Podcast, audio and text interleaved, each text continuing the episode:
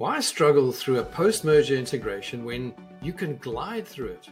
Why deal with the PMI integration challenges when you can overcome them even before they occur? Why move slow when you can move at pace? What are the world's leading PMI experts doing right now to achieve profit accelerating integrations? This podcast will give you all the answers to these questions and many more. My name is Dudley Peacock, and welcome to the 100 Days and Beyond podcast. All right, now let's have a, a chat to Simon Severino. He's uh, one of the most prolific podcasters and content generators, but also absolutely brilliant in terms of background and understanding of the PMI world, the post merger integration world. And he's done a number of these. He's got a team of individuals and so on. And I really just want to understand, Simon, just give me a little bit of the journey. How did you happen into it? Did it just happen by mistake? Is it something that you planned? Tell us how you got into the PMI journey. Hello, everybody. Yeah, probably most things happen by mistake. I would agree. So I started 21 years ago falling in love with the growth topics. So helping executive teams solve mm-hmm. big problems and big problems are usually the go-to market problems. Do we enter that country this way or that way? Do we need to add the product or do we need to let the product go like diminish the products? Should we productize one of our service offering? These are the big questions of executive teams that i was asked to solve with them. And so i would fly them solve them with them. And i was proud when we did and so that gave me more energy. I wanted to do more of that. I did it in more countries, in more industries. But I did fell in love with the growth aspect of things and the growth problems. Because there are two problems that really excite me. Everything else I find boring. One is money growth, and one is time growth. So these are the two problems that I like either more money or more time. As an individual, where you can find that brings me more time, you got my attention because more time is more freedom is more joy. And and as a business owner whatever you can bring me that brings money growth i'm in because more revenue i can make more profits. Of more profits i can reinvest. And then we scale the baby and then seeing how it grows. So i did fall in love with growth after many failures in other topics. But i did fall in love with the growth topics. That was my thing. That was what people asked for and for 21 years, I've been doing only growth advisory, growth consultancy. And I guess today we will talk about one specific growth strategy, which is you can grow by buying competitors and by buying suppliers, mainly. And this is what I'm asked nowadays. Hey, Simon, I want to grow via acquisitions. And there you have three big questions. One, is it the right thing to do? Then the second is, who is the right one to buy and the third one is how you integrate them because otherwise you have just more headache but you want to have more profits actually and but from buying to more profits that's quite a, a journey where you are specialized in and i'm happy to share some moments from there Yeah, absolutely. That's a wonderful beginning story. And I think the philosophy of growth and time, if I suppose that's what everyone pursues nonstop, even if you sugar coated with many other words and things. People want growth and time generally, especially if you're entrepreneurial and you want to develop your baby, your career, or even the, the entity that your venture that you started and get so excited about. You know, I heard yesterday about a guy that had at the beginning of COVID, he had a logistics company and he had actually got up and running about two years. He was just about to get to break even. He had taken a whole lot of bank loans and He'd leveraged his business to the hilt, and then COVID hit, and he actually owns a whole lot of aeroplanes. and his planes got stuck during COVID, and he pretty much lost everything. And he, dusted himself off, re-engineered himself, and that probably comes back to growth and time. And he stepped back up again. And his first year of trading, he got back to about 13 million pound turnover, getting his planes flying again, getting them out of whatever state they were in, and off he goes. So I bet you got a number of those kind of stories, especially around your current sort of activities and so on. But let's talk about the PMI side of things. Give us a bit of a flavor of what does it take to be a really good PMI integration specialist or practitioner or someone that, that wants to get involved in that arena? when the PMI starts, a couple of things already happened that are important. The first is the decision is this the right strategy for us to grow? Because there are many other ways to grow. You can grow via IP licensing, you can grow via organic sales, you can grow via certification models, you can grow via franchise modeling, you can grow in many ways. So that happened already. Then you had the financial integration. Now you have two companies that you want to bring together. And now the main challenge is cultural integration, integrating the reports, the behaviors, the meetings, the people. And this is where most failures happen. You have different outcomes with different types of mergers and integration. But just to simplify, let's say that half of them just go wrong, means that you do not use the synergies the way you thought you would do them by having a better strategic positioning, being one up against your competition, having higher profits in that area. So it's a 50 50 chance to say it very roughly. The number is not correct, but so that you have a feeling that it actually will not work out unless you set up a specific process. And the process that we set up is in the beginning, we do a project map which starts with interviews. We talk to as many people as possible in a structured way, and we create a documentation and a report about that. And then we work on three levels. One is the whole thing, how to manage the whole integration. Then you have the content part. Content means integrating the single topics, you know, purchasing integration, sales integration, the new sales strategy, etc. And then you have work streams are the people who are doing the same thing in both companies. And what we like to do is we have then two project leads, one from company A and one from company B, and they have to lead each work stream together. So for example, central functions, right? Controlling HR, etc. We will have controlling leading that together, HR doing that together. And you know, usually the most important work stream is the new sales strategy how you work on those new sales opportunities. And where can it go wrong?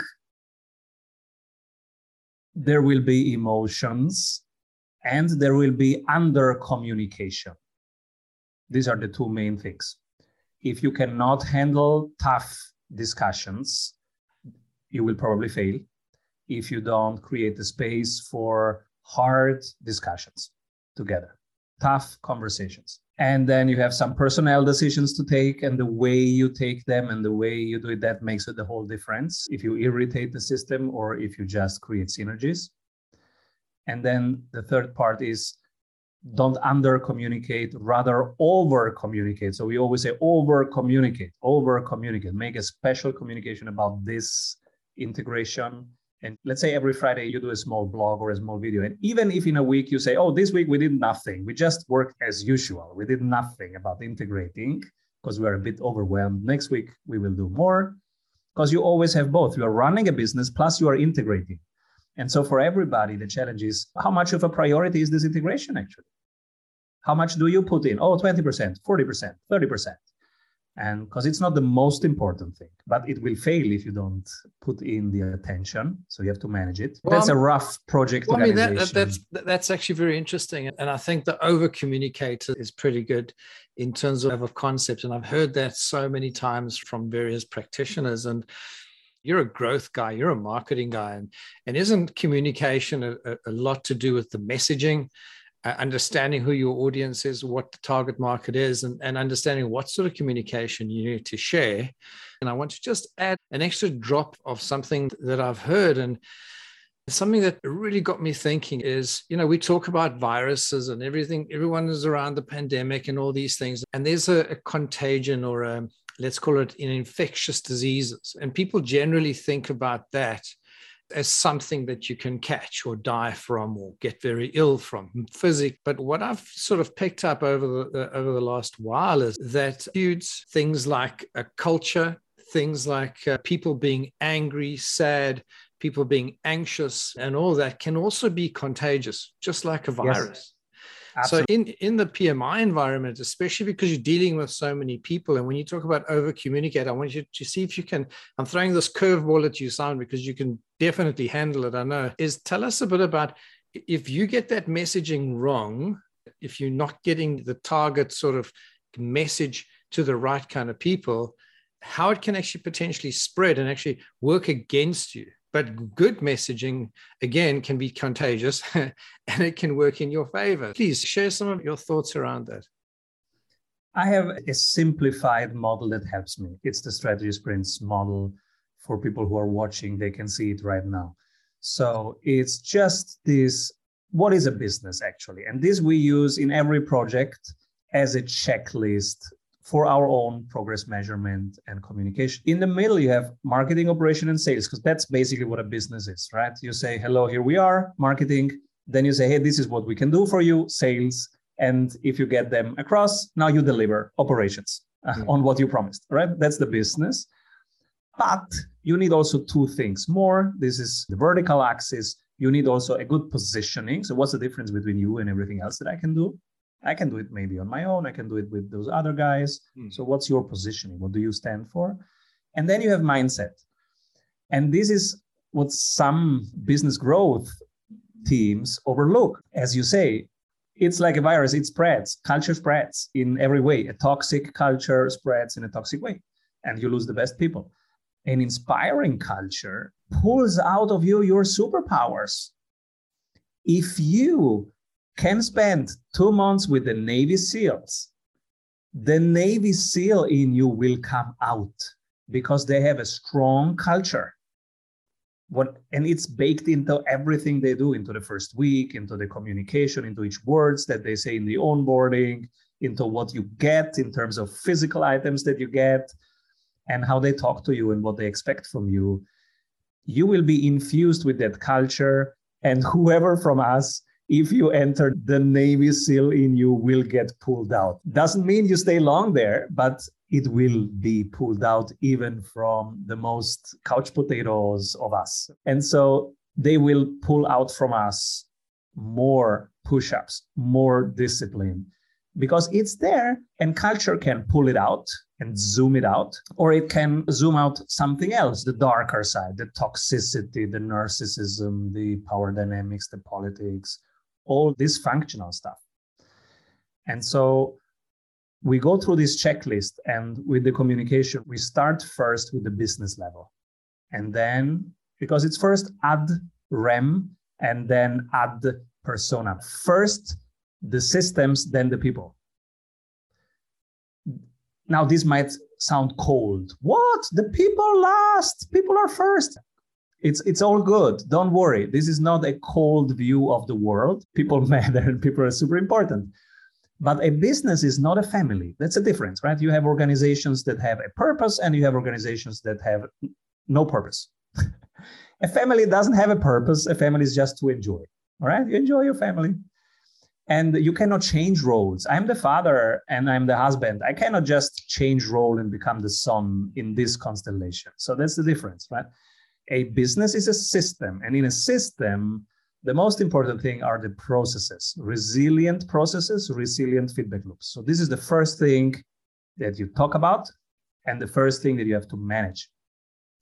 And when that is done now you think about who is the right person to lead each part to execute each part because you will have this discussion in every PMI. You say, all right, we start with marketing, sales, and operations, and you say, okay, what's the best way to organize now that we have more resources? And so you will create a new organization. And so we first talk about the why, the market, who we are here to serve, marketing, operations, sales, how we use those new resources to create an even better service system for them. And now personnel. So this is what's going to change. And these are the hard discussions that you need to moderate. You have to hold the space not do not avoid those discussions and do them in a say you need to create safe spaces. One-to-one conversations small workshops bigger workshops etc you need the right formats to have these safe conversations that start with the thing why the systems are getting better and how will those people energize which role And it's not cold, it's just this is systems thinking. You have to understand systems when you have one in front of you, independently of, you know, if you are more agreeable or less agreeable. I like people, but when I look at a system, I'm a systems thinker. It's not about liking or not liking people. It's about understanding the thing at hand. An apple is different from a, a, strawberry, and you have to handle that. So we look at the system, marketing system, operation system, sales systems. How can we do them better? Will we do now two brands, one brand? What does it mean for branding, sub brands or not? How do we handle that? Always from the perspective of the client. And then mindset, as you said, this is now the culture okay, you take decisions quickly and you just run with it and you um, apologize later. This other one, you have committees and you talk everything in long meetings before you start anything. Wow. Okay. Now, one mistake in PMI is that you take the winner's default template and put it over the one that you just bought.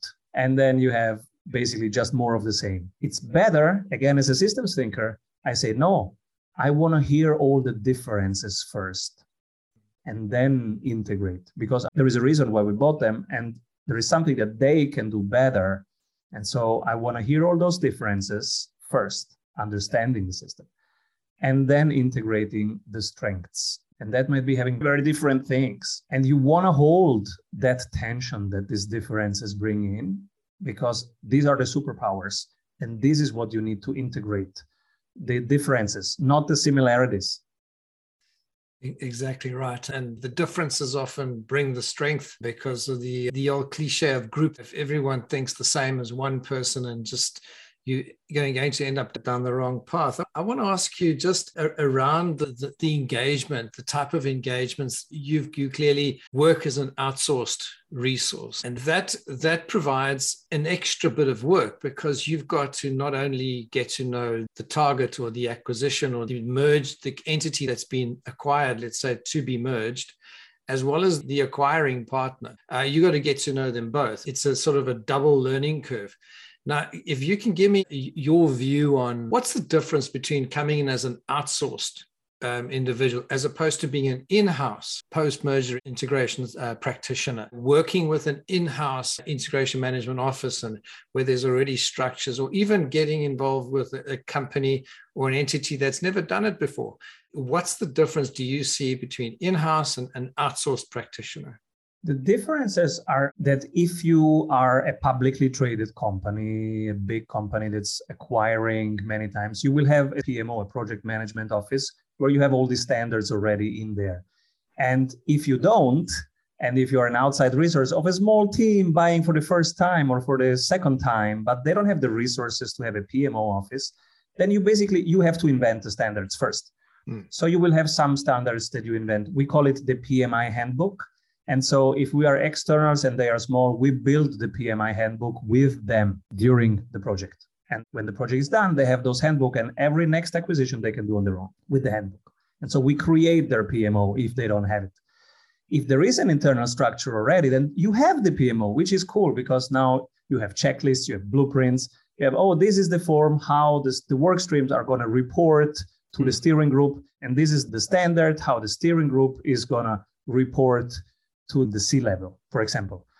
And if you don't have that as an external, then you have to create it with them. I always advise to create with the system, not for the system, because mm. if you create for the system, they are not learning anything and they will depend on you. And that's not the idea. You, as a systems thinker, you want to strengthen always the system not the individual. So you're not strengthening yourself to make them dependent so that you can stay there for six years.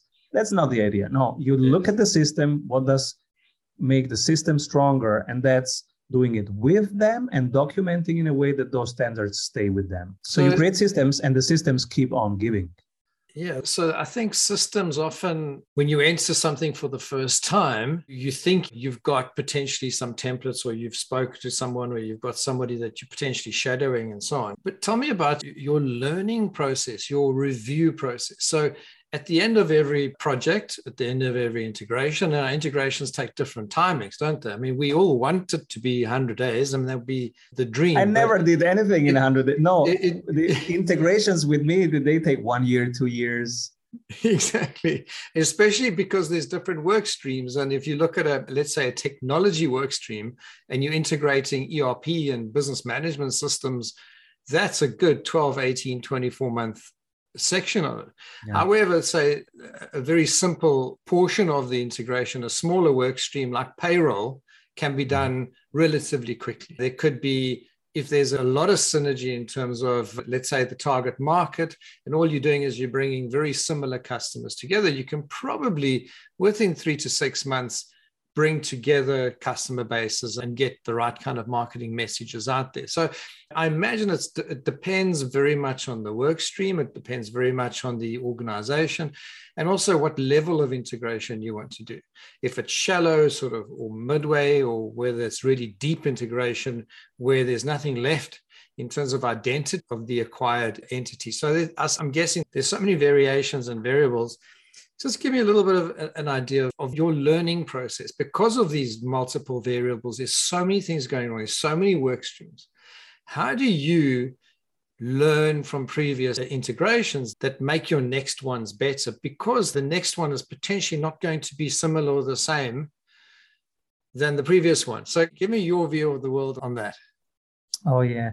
I go back to my simplified checklist. So i always use this for progress review and for learning review. Hmm. So go back to the simple model and each element in the strategy sprints method has an after action review. So even if we just talk for one hour about, hey, should we integrate the purchasing now or do we keep them separate? And we just have talked one hour, just the owner and I, we've been talking for one hour.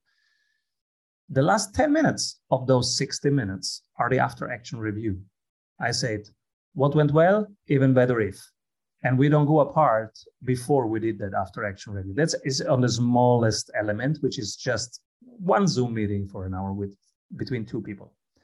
Same thing with every workshop. So, so we have half a day's workshops, one day workshop to design bigger things like, okay, what's the overall sales strategy and what will this mean for each single department and product?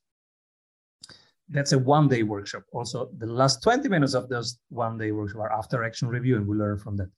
Next bigger level is the project roadmap. You have the steering groups, the work streams with the work stream leads from both sides. They review every seven days and every 30 days. And all those things, all those learnings, we have a PMO on our side. If they are small, we do PMO for them. And so we write all these insights into the PMI handbook. That's what they get. It's a documentation of those 12 to 24 months work together. That's usually our time span.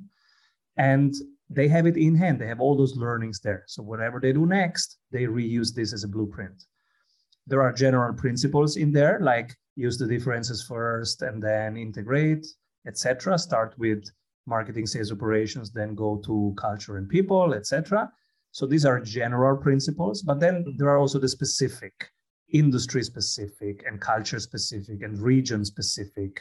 Our PMIs are very different in Germany than in Singapore, than in Los Angeles, as you can imagine. So there is also the specificity of their PMI handbook.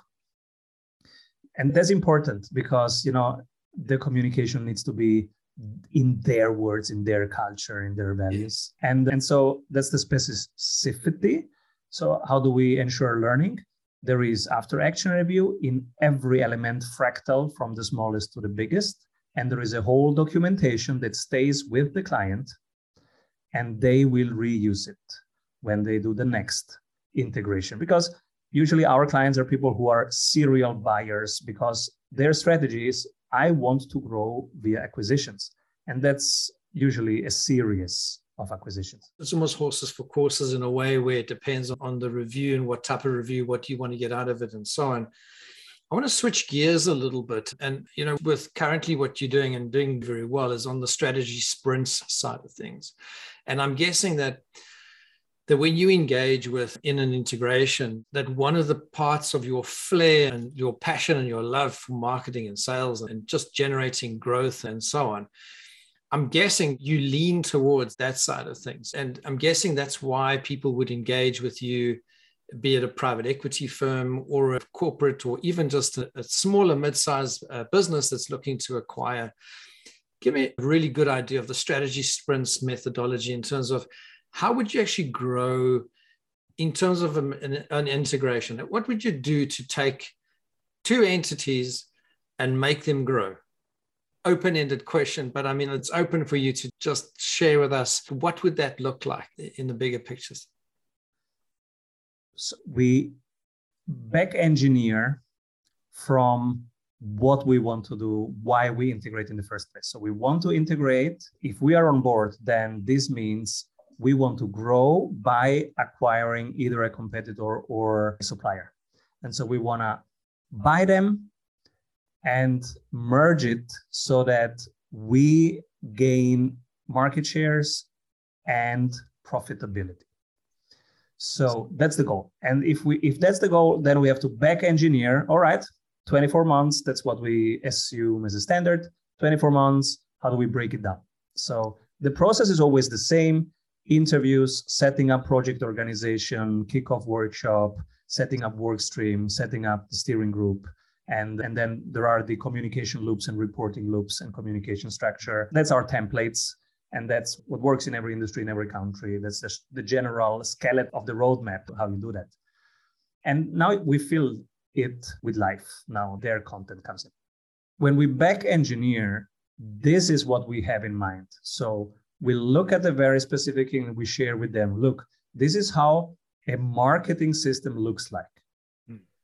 And I won't read the whole thing, but it's a very specific long checklist you call it a marketing system if it does repeatedly and independently of the people. Remember, we're talking systems. Hmm. If it does repeatedly and independently of the people, these five key things. Then what is a sales system? A sales system is something that does repeatedly and independently of key people these things. What is an operations system? People go, what? An operations system? Yeah, that's how you onboard clients. That's how you get paid and how you deliver on your promise. And so there is another checklist.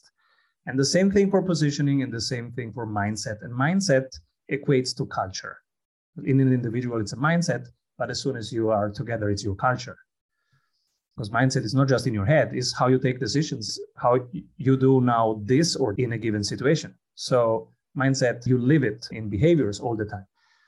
And so this is the end goal of every integration. And from there, we work backwards, and every work stream has that as a checklist, and we work in the scientific method towards that. We want to get nearer to that every week. That's the strategy sprints method. Now, other methods are also similar, but they just have monthly or quarterly reviews. We have weekly reviews. That's the sprint part of the method because over the last 21 years, I have lost interest in anything that will not be measured every seven days.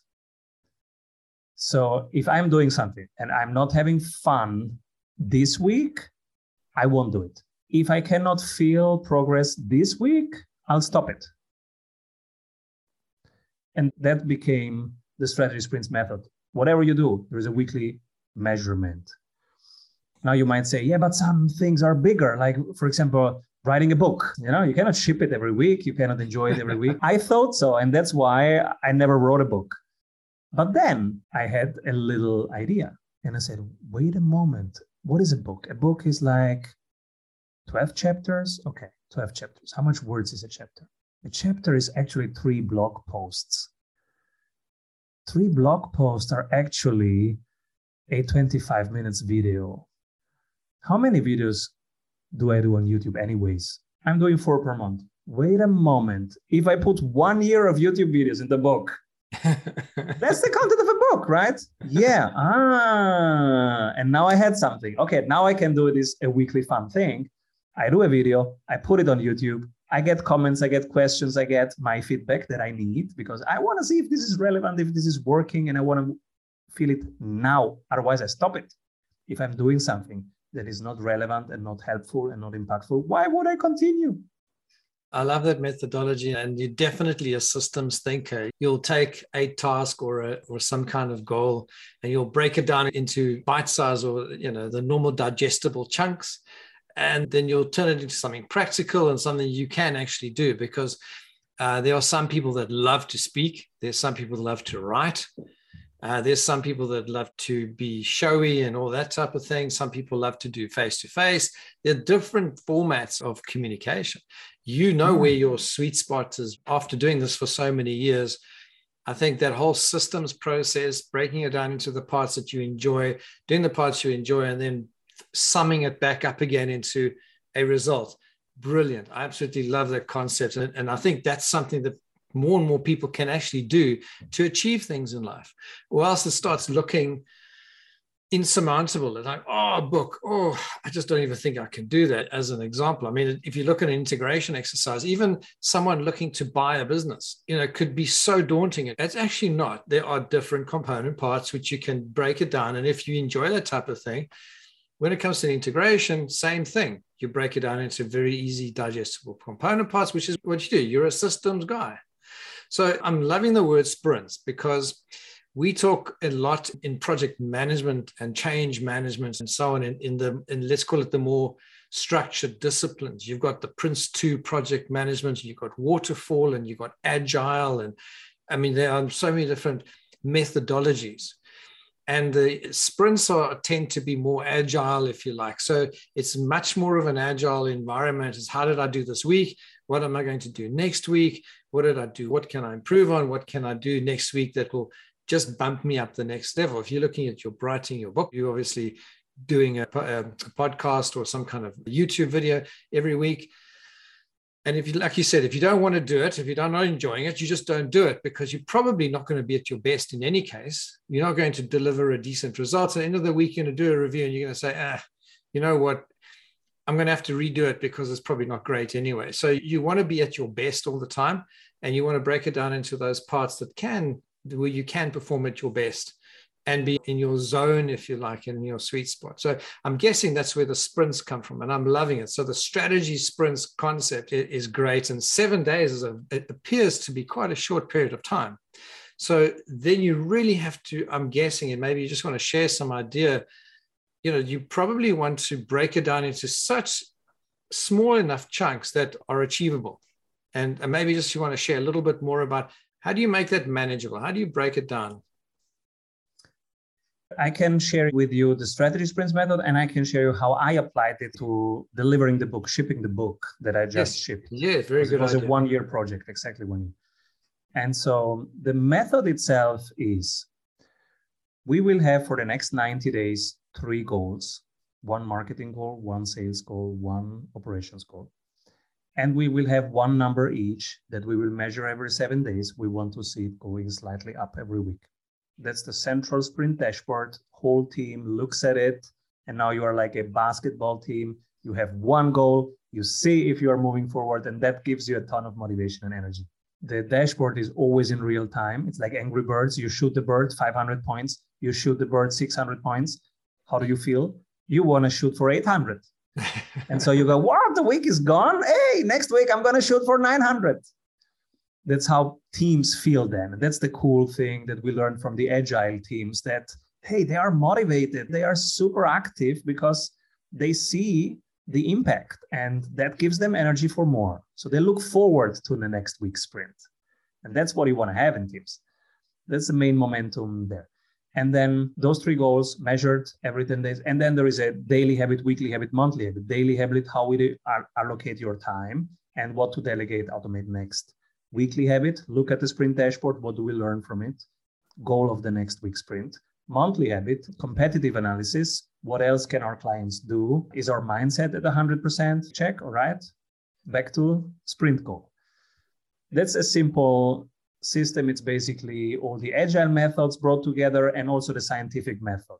You always look at your assumptions about the world and about your products and your markets the ones that really are validated, you do more of it, becomes the sprint call of next week. The ones that are not validated by your market numbers. So why are you doing things in the first place, right? To help somebody either have more time or more money. And so you have to mm-hmm. measure if that is happening via the activities, even if it's a small activity. I'm building a landing page. When do I know that the landing page is done? If it's creating more clicks, more conversions, and, and more people on our calendars. Otherwise, the landing page is not done. That's the loop, right? So you do an activity, but why do you do it and how do you know that it's done? The loop is when it works and it works out there in the market when people buy it. They click it, they buy it, they subscribe to it, whatever your mechanism for conversion is. And that tells you, yeah, it's working. Do more of that. That's the scientific method. And we applied that to business creation.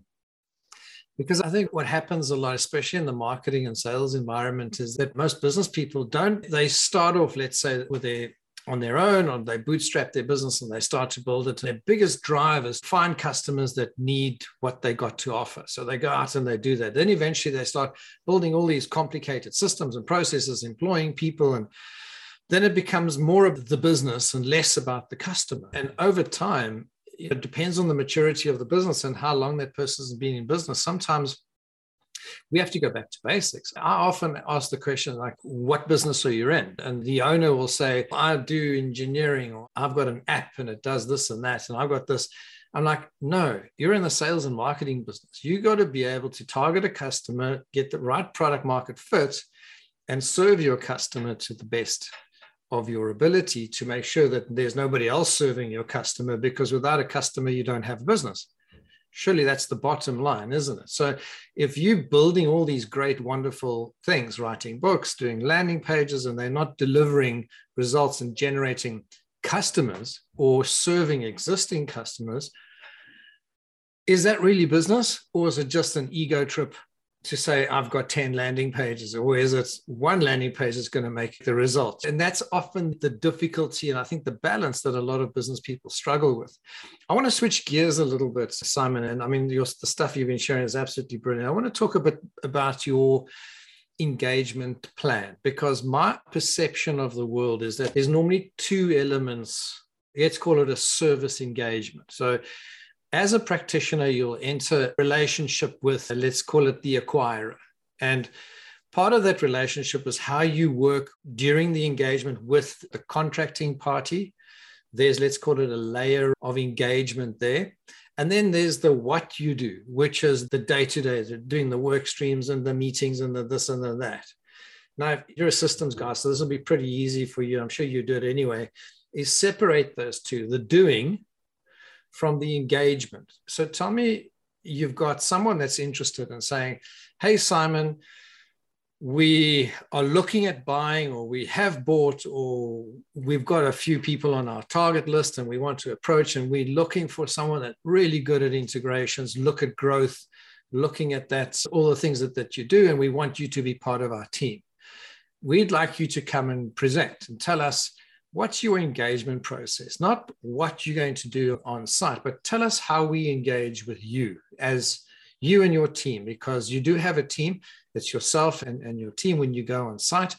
Tell us a bit about that engagement process, which is clearly different from the actual doing, you know, the digging the holes is different to actually making sure that you've got all the systems and processes in place to make sure that project is delivered. You talk about 24 month engagement often. So hmm. that will be your engagement timing, I would imagine. But give us a little bit more about that.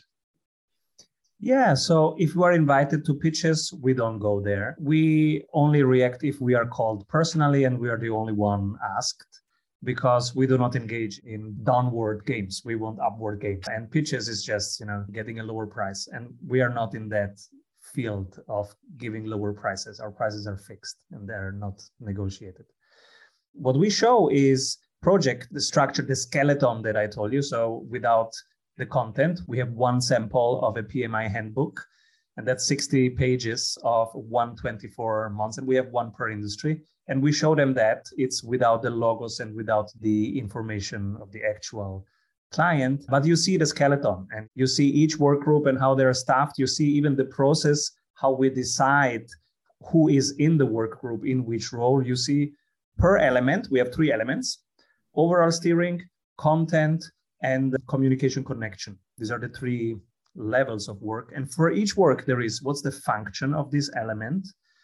What are the tasks? So the weekly accountabilities, what can you expect each week? And then there is it's so-called consultant support. So what will this outsider, that's us, what will we do? What will we not do? It says exactly what we do, what we don't do. You're was and like for example it's the in uh, scope out of scope con- conversation like as project managers like to call it. Yes and very granular. Who is going to prepare e- each meeting? It's pmo intern pmo extern. Mm. is it two people one person etc how is the composition of that? One person from the acquired etc so it's very precise. They see it and they go all right yeah you have done many. I get it and then you know the trust and the expertise thing is done. And now it's either want to pay the price or not. And if you're ready to pay the price let's go. Let's integrate. Yes i mean pitching is not a great way to gain especially for service businesses especially for people entering the service industry to go in and be part of a tender and that whole process is just an absolute nightmare. I mean i'm the same as you. I just don't do it. But what, I love about your example and what you're doing is you're showing them that you've got the credibility, the know how, you've got the toolkit, you've got the experience. And also, something you said very quickly was, I've got one per industry. Yeah. So that's very interesting. So you've got a framework for 24 months, and then it, all that has to happen now is that you just have to color that in. So you're showing them the what, not necessarily the how, but you're showing them the what I do. Here it is in 60 pages. Tell us how you differentiate between industry? I mean, in, in your engagement, I'm not talking about the day to day, but h- how do you show a SaaS company, for instance, as opposed to engineering or a, you know, give us a, some kind of a few examples of some differences in industry and how some of those plans would differ. Yeah, one difference is B2B or B2C because that's a whole different sales ah. strategy, market penetration strategy. Then you have the different industries in terms of structural complexity. Is this just a transaction of things? You buy this, I ship it, it's done. Or is it a complicated supply chain where you have 17 different um, interested parties in the supply chain? and or some are building the parts and then they get assembled etc so what's the complexity we call it the structural complexity and then we have you have the maturity level and the size, right? Is it a public or private company? We do both. And so that's a big difference, public or private. And then also because you have different stakeholder groups and then and different capital requirements and access to capital and costs of capital. Hmm. And then and these are the main criteria. So when somebody asks, hey, can you integrate me? Then we pick something that has a similar structural complexity. It's either B2B or B2C and it's on a similar maturity level. Otherwise, they would say, "Oh, yeah, this works for a public traded company, but I'm a private company." That, that's too much for me. I'm never going to be able to do that. Yes, uh, yeah, I know what you're talking they about. They see PMO and they go, "Oh my God, I don't have a PMO." Eh, don't worry, don't worry, we will build it up with you. So we're getting closer to the end of the session, and I just want to to maybe just ask if there's a sort of a golden nugget you want to share. Like, what if there was one thing that that stands out in your integration career and the various things you've done. Is there one thing that you could share with the audience that is a really good takeaway for them? Yeah, I would say whatever you are doing to grow your business, the first question is what is the direct path? And that might be something else than acquiring a competitor or acquiring a supplier. It might be licensing your IP. It might be creating a franchise model, a certification model. I run very well with a certification model. I never bought a competitor. I'm not looking into it because I have a more direct way to grow with less headache. it's a lot of work to integrate something that you've bought.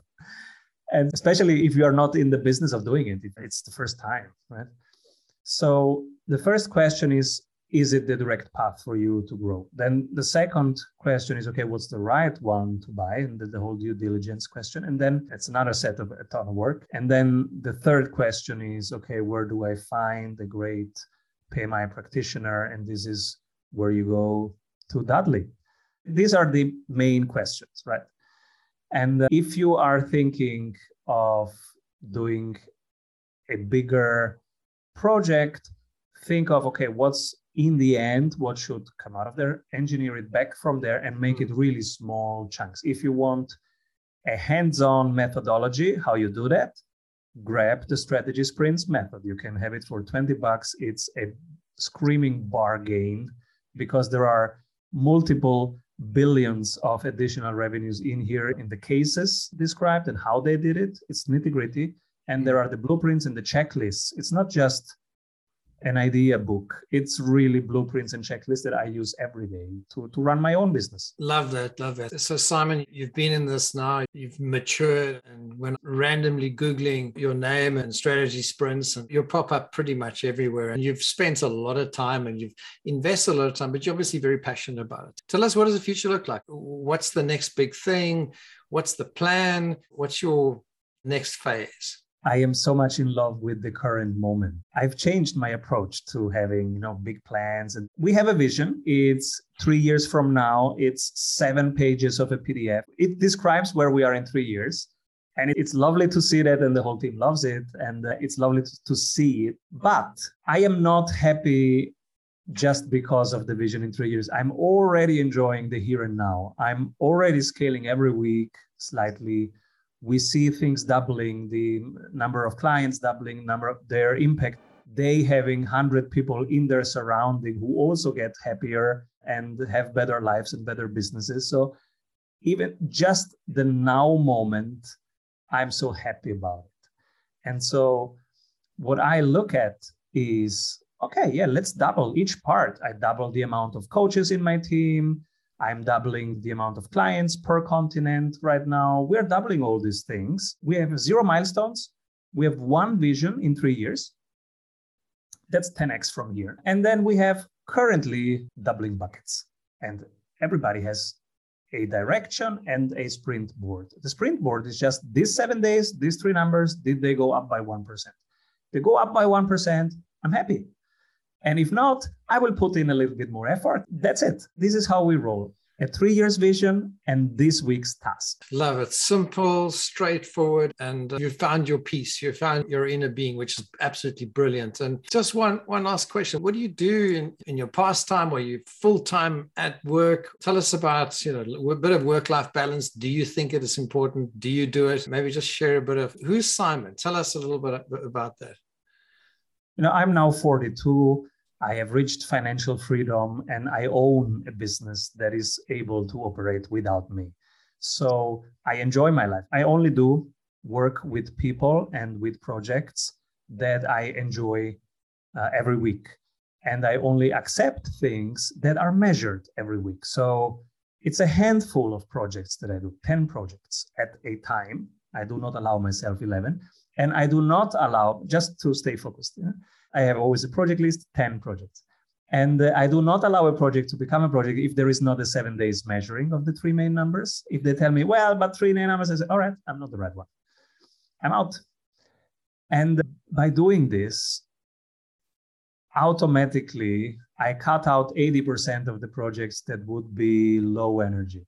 Hmm. Because there are many people who want to hide performance, hide results, hide accountability it's all fine. I'm not judging it. I just don't want to be part of those projects. Everybody, you know, there are so many ways of living your life. Enjoy them all. I respect them all, but I do not engage in all. so uh, these are the 10 projects that I run. I pick them by the criteria do I like the people? Do I like the project? And are they okay with measuring every seven days, the three main numbers? I run those 10 things, but how does a day look like? My day to day, I was running for an hour in nature. So workout is the first priority for me. Every day I want to do exercise in nature. I love that. I'm a triathlete. I want to be moving around in nature. That's what I love. Then I play with my kids. I have three kids. I want to play with them at least twice per day. That's why I don't fly. And then during the day, in the morning, I have more deep work, focused work. In the afternoon, meetings, hiring, interviews, being on podcasts, all of this more collaborative stuff. And then 6 p.m., I stop working. I do either cooking for my family because I love it, or my wife cooks and then I play with the kids. And they are small, they're all below six. So we do singing, dancing, inventing stuff. It's just fun. I love that. I absolutely love that. And just Simon Severino, if you if you just share maybe with the audience, how do they get hold of you if they want to have a chat to you? What do we what do they do? Where do they find you? You find the book on Amazon, Strategy Sprints. You find the tools that we discussed as open source on strategysprints.com. And I have two YouTube channels that where I share my mistakes and learnings of the week.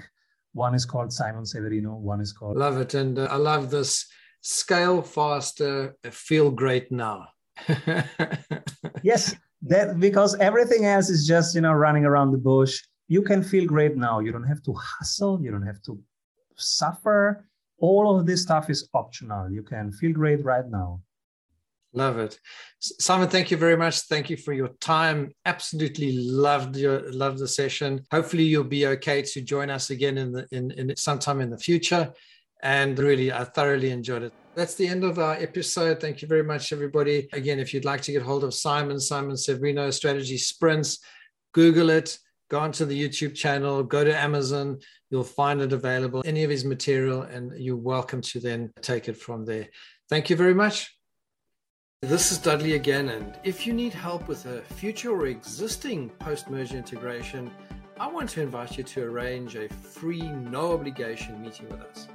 During the meeting, we'll find out exactly what you need, what your challenges are, and we'll explain how our unique PMI slipstream method can help you.